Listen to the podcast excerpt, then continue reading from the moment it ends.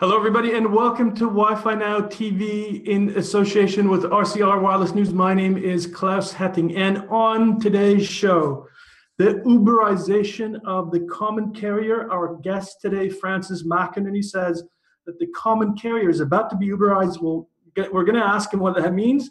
He also says that the age of cellular is over and that we're in the age of Wi Fi. More right after this.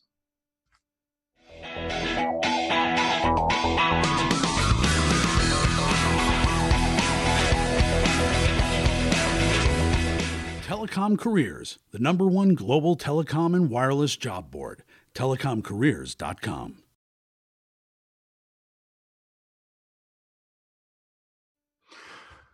Hello, everybody, and welcome back to another episode of Wi Fi Now TV. We're going to speak to Francis McInerney in just a second. He's a fantastic and fantastically insightful and provocative analyst and consultant from North River Ventures.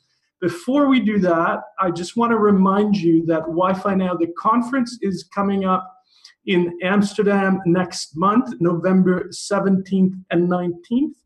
And we've got a lot of carriers there speaking about Wi Fi. We've got some of the most fantastic Wi Fi innovators at the show, including companies like Mimosa, Ruckus Wireless, of course, Aerohive, uh, Lancom of Germany. Lots of great content and engaging discussions. Don't miss it. Go to Wi-Fi now events.com slash Europe and register while the early bird rates are still there. They'll last. We're going to extend the uh, deadline a little bit. They'll last until uh, the end of Monday. So don't miss that. All right. I'd like to welcome my first guest today. He's my good friend, and as I said, one of the most uh, insightful analysts around in the tech world. He's been very vocal about the uh, what he calls the end of the cellular age, and he's a big proponent of Wi-Fi, including not least its disruptive power. Francis McInerney, welcome to Wi-Fi Now. Hey, great to see you. Uh, nice to be on your show, and uh, I love your conferences too. They're definitely a must attend, no question. Thank you for that. I appreciated the support. We're putting a lot of effort in. Thank you, Francis. Now, let's talk a little bit about uh, some of your work and some of your thinking, which has inspired me over the past couple of years, uh, especially, of course, with regards to the disruptive power of Wi Fi. The first thing I wanted to ask you about is this idea that we're in the age of Wi Fi as opposed to the age of cellular. And we have uh, one uh, of your uh, one of my favorite slides actually and we can just bring that up uh, that explains what you mean by the by the idea that we're in the age of wi-fi. Can you take us through that francis? Sure. The slide is pretty straightforward. Um, what it shows is that you have order of magnitude increases in price performance along the moore curve on one side of the chart and on the other side of the chart, you have the equal order of magnitude increase in the number of devices that are unleashed, if you like, every time you have an order of magnitude increase in price performance. I first started this chart about 20 years ago, 1994, actually more than 20 years ago, and used it to make really accurate predictions that we're now well into the age where we're talking about the tens of billions of devices. Now, a couple of things happen on a chart like this. The first is that if you look at network load, it's very simple. It's the number of devices on the one side times the power of the devices on the other. You can see it's monster. It's just monster. And there is no way on earth that the cellular network can deal with it. It's not going to happen. This has to be dealt with some other way, and that way is Wi Fi. In effect, what you have now is a world in which Wi-Fi is the primary means of communication, and cellular is your backup. Big. Yeah, absolutely. And and so this presumably is the reason why we're seeing so much of a traffic increase clearly on Wi-Fi networks as opposed to mobile networks. And and I think the number is something like 80 or 90 percent from smartphone devices, uh, 4G capable smartphone devices. What other shall we say, conclusions can we draw from this if you want to predict the future a little bit more? Because we do see all this traffic, but how do we turn this into a business opportunity? Well, the big problem is not just the business opportunity we turn it into on the uh, Wi Fi side, it's going to be the implosion on the cellular side first. And we have to understand that those are existing businesses and what the risk to them is. Your typical cellular CFO, CEO, C level planner will say, look, if price times quantity is greater today than it was yesterday, we win. So if we can reduce our prices and get more quantity, we don't care if we cut our prices, we still win. Our market grows. Now, the problem occurs when you miscue the quantity. And as you just pointed out, the data is showing that by far the largest part of data traffic is not flowing into the cell nets anymore, it's flowing into Wi Fi. I think the ratio is 70% uh, to 30%. That means that the common carriers have misunderstood how big Q would be if they dropped price P. That's fatal for those dudes. It's a big problem. One of the things that I like to talk about, based on a great interview you did with uh, Nick Armstrong a few weeks ago, is that the folks may also have miscued P on the other side. And by that, I talk about the Uberization of the network, and I know we're going to talk about that a little later. On the other side, the question is what is the business model and what are the opportunities for the folks who are going to take up the slack? Uh, there are probably dozens of new models that will be created. Uh, we're going to see everything from uh, models based on massive arbitrage of bandwidth. We're going to see models based on new brand concepts. Uh, the chances are almost unlimited as to what we will see. And we'll see plenty of failures, no question. So, Francis, the reason why they're getting this wrong is, is is is that because they they must obviously know that so much traffic is you know from their device, so to speak, flowing outside their network. They must know that. Funny thing, sure they know it, but when you work with these large carriers, there's a difference between knowledge and action. The carriers are based on very old structures. You have to remember that you may be talking about a wireless company, but very often these wireless companies are the um, add ons to old phone companies. And the old phone companies made decisions a certain way. And often they were very slow to react. Verizon has started to take Wi Fi seriously and is moving aggressively into small cell, but it's nowhere near enough. Okay, so in in your estimation, if we just stick to the carriers, well, we're going to talk about the Uberization in, in a second because I think it's a fantastic concept. But what should they be doing? I mean, they've been essentially. Sometimes I like to say they've been working off the same basic business model for a hundred years, right? What should they be doing? Yeah, they have been working off the same basic business model for 100 years. You know, it it's not I don't think it takes a lot of imagination to say to yourself if you're one of these big wireless carriers, okay, let's put ourselves in Apple's shoes. Let's put ourselves in Google's shoes. Let's ask, what are they doing? Why aren't we in their uh, why aren't we in their those shoes? Why aren't we doing something like that? What is it that we haven't thought through? And I think these guys are going to have to get used to the fact that they will be in an Uberized world. They're going to have to bid for bandwidth. It's going to be in real time it's going to eat away at the bottom line. They will need much smaller operations, slimmer staff. They're going to have to be faster. They're going to have a much, much more flexible use of different kinds of bandwidth, different technologies. And they're going to have to get away from seeing themselves as cell companies to seeing themselves as wireless companies. They're in the business of connecting stuff, my stuff to your stuff, my device to your device. And it doesn't have to be a phone, it can be anything, as you know. Heart monitor embedded in my body will do just as well. So you're talking about getting your brain out of we're in the cellular business and into we're supporting pocket computers, amongst other things. And how are we going to do that? I think that's what they got to do.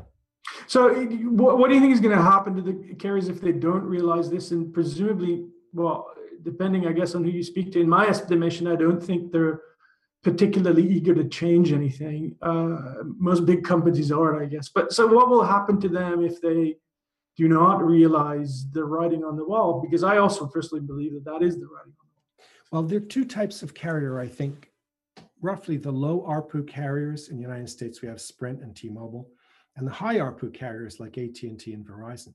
The high ARPU guys, I believe, are vulnerable. There's a lot of revenue they can lose.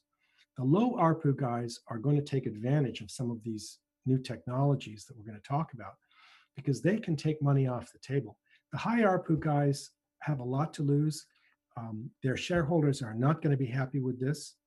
Um, you can imagine that the shareholders of some of these big companies are going to jump on their heads.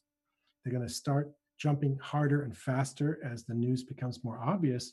And you may see restructuring.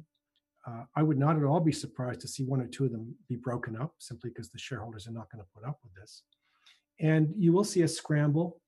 Uh, how do we position ourselves better in the wireless space? What are we doing? Um, you know, great job for McKinsey. Uh, you know, you can see those guys will be marching into quite a few shops to help these folks figure themselves out. Uh, but I think you're going to see some damage and you're going to see some success. I mean, maybe Masayoshi Son will be lucky with Sprint and take advantage of all this and hey, become rich again. You know, who knows? Right, exactly. We're also talking about a few hundred billion dollars of debt uh, among the, you know, the big four U.S. carriers. So there's a lot of, a lot of financial concerns, right? Oh yeah, and you know, debt equity has always been a problem in common carriers. Uh, mm-hmm. Since Theodore Vail, they've carried way too much debt. But mm-hmm. in those days, they could afford to carry the debt because their rates of return were regulated. Mm-hmm. Here's a great question that I asked myself the other day. I said, How big is the common carrier market worldwide? It turns out it's $2 trillion. Now, if you were these dudes here and you could rake off, rake off 10% of that and put it in your own pocket, stick that in your own pocket at very little cost, very little cost. This would flow straight to your bottom line. At today's multiples for Apple and Google, that would revolutionize their share price. So that in this ecosystem, your Apples and Googles will be the big winners in terms of uh, stock price and equity, and your Verizons and AT and T's and others will be the big losers. Right. Uh, tectonic shift. Absolutely, and let's speak a little bit about the. Uh, what, what you call, which I like actually the word, the Uberization of the common carrier. So the, the idea here, and correct me if I'm wrong, Francis, is that uh, the, the, the people that, the companies that own the device, this, the, the actual end user service, companies like Google, Facebook, Netflix, and so forth, uh, they will be able to choose uh, who, what carrier uh, to use based on a network of networks if you like and so that the so that the bandwidth will become totally commoditized and you won't actually see the carriers anymore at all but there will be one big pool of carriers that are shared right? You you spoke you were a little bit inspired by nicholas armstrong from Purvala on the show. Maybe speak a little bit more about that. Yeah. I was watching the show and i listened to what he had to say and then afterwards i downloaded his white paper from the web at your recommendation and what I discovered was something that I found fascinating. What you have is the idea that you could take one of these and embed a new form of SIM card in it. And that SIM card would choose in background mode which was the cheapest network to use in real time.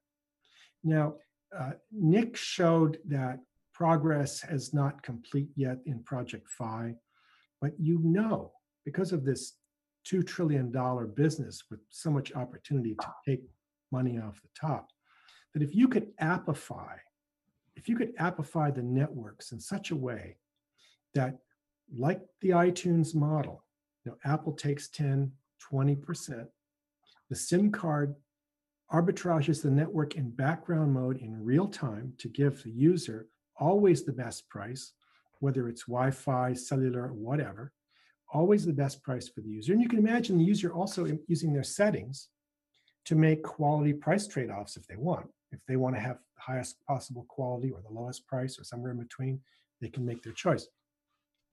This creates a market which is completely unlike anything we've seen. And the reason is that if you like, the wireless infrastructure is divided into three separate domains when we think where Apple's going, we'll see the real value of this to Apple. The domains are the app enablement device. And this can be anything from a cell phone, embedded heart monitor, to a car, to an MRI, if you want, attached on the cloud. Then there's the next level, which are the apps themselves, which you see here, which are basically cloud servers somewhere. And then finally, the third element, and this is the key that these guys want to attack, is the app delivery architecture. That is the entire infrastructure space that connects the apps to the app enablement devices. Right now, Apple and Google have almost no leverage over that one space, and that's where the $2 trillion is sitting. There's 2 trillion sitting there that they're not getting. And if they could use some way of arbitraging the network, Uberizing it in effect, they could pull some of that true trillion into their income statements at basically no cost. Now, it doesn't take a rocket scientist to figure out what throwing 20 or 30 billion more into Apple's income statement would do to their share price. It would boost the share price way more than doubling their sales. So, uh, this is an irresistible move. They cannot resist it. They must do it. It's just too much money. I think I agree with that. I'm just not, uh, you know, I, I agree with the the premise and the the argument and so on. The question is how to get there because obviously there's a there's a tremendous amount of, well, uh, you know, the obvious things, the resistance among the carriers to even, uh, you know, begin negotiating anything that looks like that because obviously that's going to render them, you know, uh, powerless to some extent in the industry in a completely new business model and so forth how do we, you know, how do we presumably get to that point? Well, I think Nick Armstrong pointed out just how far uh, Google has already gotten. Mm. He pointed out that Google has gone a long, long way. He also showed what is left to be done, and it's quite a lot. There's no hmm. question. Mm. And anyone who's interested should go back and watch that show on YouTube uh, because he does show clearly that there's more to be done. But you can see, uh, you know, right from my first chart about the, the Moore curve, that it's inevitable that the processing power will come to the point where we can embed something here easily, quickly, and simply. I can imagine uh, Intel, for example, deciding this is a great new chip opportunity for us. We've missed the mobile space. Let's now sit down and talk with these folks about what we can put in here to help us accelerate the process of some kind of hybrid SIM card make this arbitra- arbitrage, the Uberization work. And I think this renders your common carriers powerless. They're going to have to come to the table. I don't see any way out of it. Mm-hmm. There is, of course, especially in the United States, litigation. How much can we sue you to stop this happening? Yes. And we've seen that game with the uh, with the with the uh, content providers trying to prevent people like the cable television and other carriers uh, unloading them. So mm-hmm. uh, it's you know this is going to be a nasty game. Right. So who do you think might do something like that? The obvious candidates are the usual suspects, right? Apple and Google, and I suppose an outside chance of somebody like Facebook doing it. Or oh yeah, I think Amazon is a great example. Mm-hmm. You know, mm-hmm. Amazon just fired uh, uh, Apple TV because it sees Apple TV as a competitor for its own space with uh, its Fire products. Mm-hmm. Now, if the real battle is between Apple and Google and Facebook and so on, where do the big cellular companies play in this? They're not really on that battlefield at all. So uh, I think you've got an interesting situation here where uh, you could also have people like Huawei uh, and uh, Xiaomi, who are desperate for larger share outside uh, China, trying to use this as leverage to get themselves bigger share in the primary markets. Right, exactly. So I was actually going to ask you about that because we uh, we always talk about Google, Apple, Facebook, and so forth, and sometimes some of the big content providers and in, in, in, online uh, retailers and so forth. But do you see anybody new in this space with a real chance? I mean, you mentioned Xiaomi, but obviously there was during the dot com boom, there was tons of things happening, and and that has you know is not really happening today. But presumably we will, except maybe from for Uber but what's your view on that? Xiaomi is a good good example, I guess.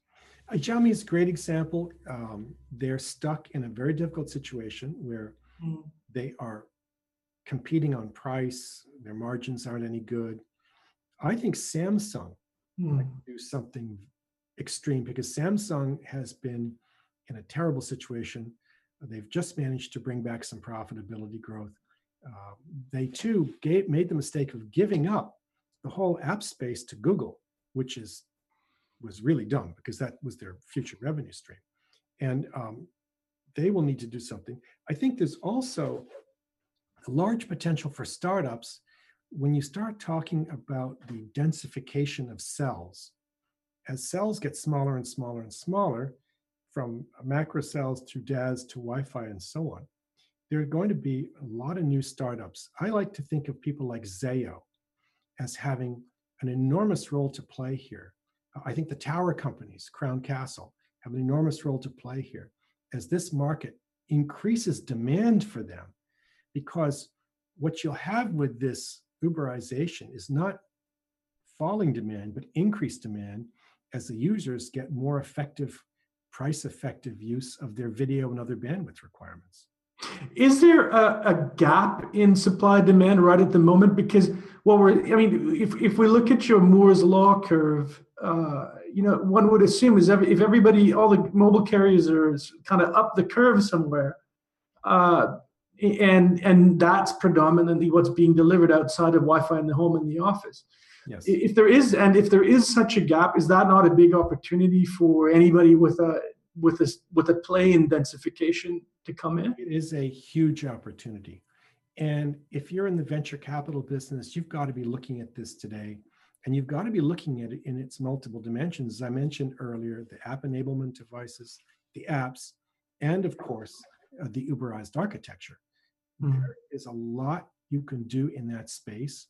The curve shows you that it's not slowing down, it's growing. The bandwidth just won't go back uphill. And so the amount that you can do over the next quarter century is gigantic. And the other thing the curve shows, which is unpleasant in many ways, is that everyone who dominated a higher part of the curve, like the mainframe makers back, you know, 40, 50 years ago, did not dominate the next phase. We all know that computer demand, processing power demand grew enormously in the 80s, 90s, and is still growing, but it moved away from the mainframes to the PCs, into game consoles, and now it's moved into this space, and there are plenty more spaces for it to go into. So, yeah, the opportunities here are immense, but just don't try to think of it as if you're an old fashioned cellco because it ain't going to work. Yeah. What do you think the old fashioned, so to speak, old fashioned cellcos are going to be, uh, let's say, five years from now? What's your prediction? Whoa. I would not want to be in one of those companies right now. Right. Uh, all the indicators, every last one of them, are pointing down. I have a very hard time finding any indicator that points up. Just not seeing that. Um, eh, I think there is an opportunity, as I mentioned earlier, for some of the low ARPU people to come in and grab some low hanging fruit. I'm not sure they're going to do it hugely profitably. That's another matter. But they can at least boost their top lines to some degree. The high ARPU guys are just vulnerable. They're just you know, part of the problem of Uberization is that the old model of average cost based pricing has been with us since Alexander Graham Bell. You pay you pay so many bucks a month, you know, and whether it was twenty dollars a month forty years ago for a phone, or it's hundred dollars a month today for for one of these babies, the fact is that uh, this model is being replaced by uh, the new model, which is marginal cost based pricing. Now, marginal cost based pricing and uh, average cost based pricing are not the same thing, and they don't support the same kinds of uh, same numbers of workers, the same. Uh, they don't support the same overhead, nothing like that. Uber, by appifying the taxi industry, has replaced all of the costs and infrastructure that the taxi guys had to deal with for when did taxis first come along? You know, Hackney cabs of London with horses back two centuries ago. And that model hasn't changed until Uber. Yeah. so why? So, so all the indicators are pointing down, and I think I also agree with you on that. Why is the financial community not caught on yet? Oh, they, oh, they never do. They never do. They're the last. Uh, I, I, used I used to have I used to have a company of analysts, and uh, I, you know, I put my my my people up against Wall Street, day in and day out. The Wall Street people didn't have the slightest idea what was going on, not the slightest. And my analysts were always way, often years ahead, and usually always right too, because they thought things through logically. You know, I always used to tell them it's just the numbers, it's just the numbers. Let's focus on the numbers. The Wall Street people, uh, you know, just it's not their space. They don't get this. Francis, it's fantastic to have you on the show, and it's great to see you again. And I always enjoy uh, spending time with you, talking about these things. And I want you to come back and share some more insights sure. with with us. Thank you so much, and see you soon. All right. Okay. Good seeing you too. Take care. All right. Thanks.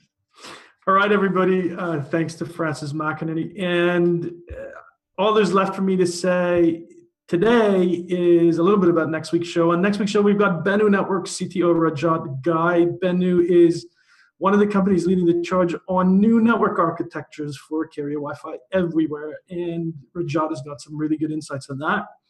We also have, uh, which is actually kind of related to what we talked about today, Pertti Visuri of Bandwidth X. He's the CEO of Bandwidth X. Bandwidth X has created a platform for dynamic exchange of Wi-Fi bandwidth between carriers. It's kind of like a stock exchange model. We'll talk to him. They just won an award, by the way, at uh, the latest WBA conference. So uh, we're going to pick his brains about all the progress there. Uh, thanks again to my guest, and I'll see you all next week, same place, same time. Thanks, everybody. Wi Fi Now is a production of RCR TV News. To suggest a show topic or to learn more about Wi Fi Now events, you can reach Claus Hetting at klaus at hettingconsulting.com. To find out more about Wi Fi Now and all things wireless, visit rcrwireless.com.